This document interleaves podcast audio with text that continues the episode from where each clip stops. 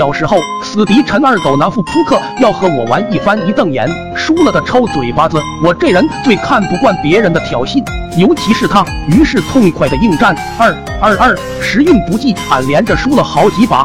二狗虽没用全力抽，但我也是眼冒金星。最后他屁颠屁颠的回了家，俺捂着脸发誓要把场子给找回来。东看看西望望，在角落里看到五枚钢镚。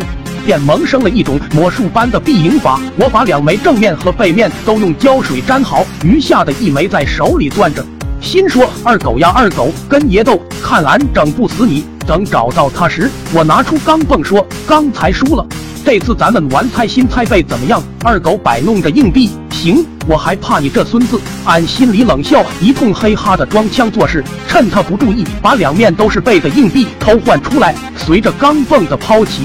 我就知道俺必赢，翻开掌心给他看了一眼，就赶紧合上，对他说：“你输了。”二狗无所谓的闭着眼，把脸凑了过来，望着他那猥琐样，我不断给自己加持棒这一巴掌蕴含了俺十足的功力。就听啪的一声，他脸当即就肿了。等爬起来时，手在眼前一阵哗啦，我估计二狗脑袋肯定全是小星星。他眼含着泪，特委屈的望着我说：“再来，俺还选心。”我特他妈就不信了，结果自然还是输。这次我换了左手，陈二狗看到我的手就直哆嗦。俺抡圆了胳膊，又是一下，他怕了。在我差点要抽到时，这家伙稍微躲了一下，结果直接呼嘴上，大板牙都让我拍歪了。他用手摸了摸脸，确认还在。然后彻底忍不住了，哇哇大哭。我也有点害怕了，握硬币的手一阵冒汗。陈二狗满脸泪水，凶狠地说：“再来！”我特他妈就不信不出正面了。俺一阵发怵，直打退堂鼓，往上抛的时候，结果没攥住，钢镚砸到了地上。一分为二，我愣了，二狗也愣了，然后他望着地上的硬币，又看看我，我能感到他怒气在飙升。俺捡起地上的硬币，勉强挤出一丝微笑。老二，呵呵，闹完了。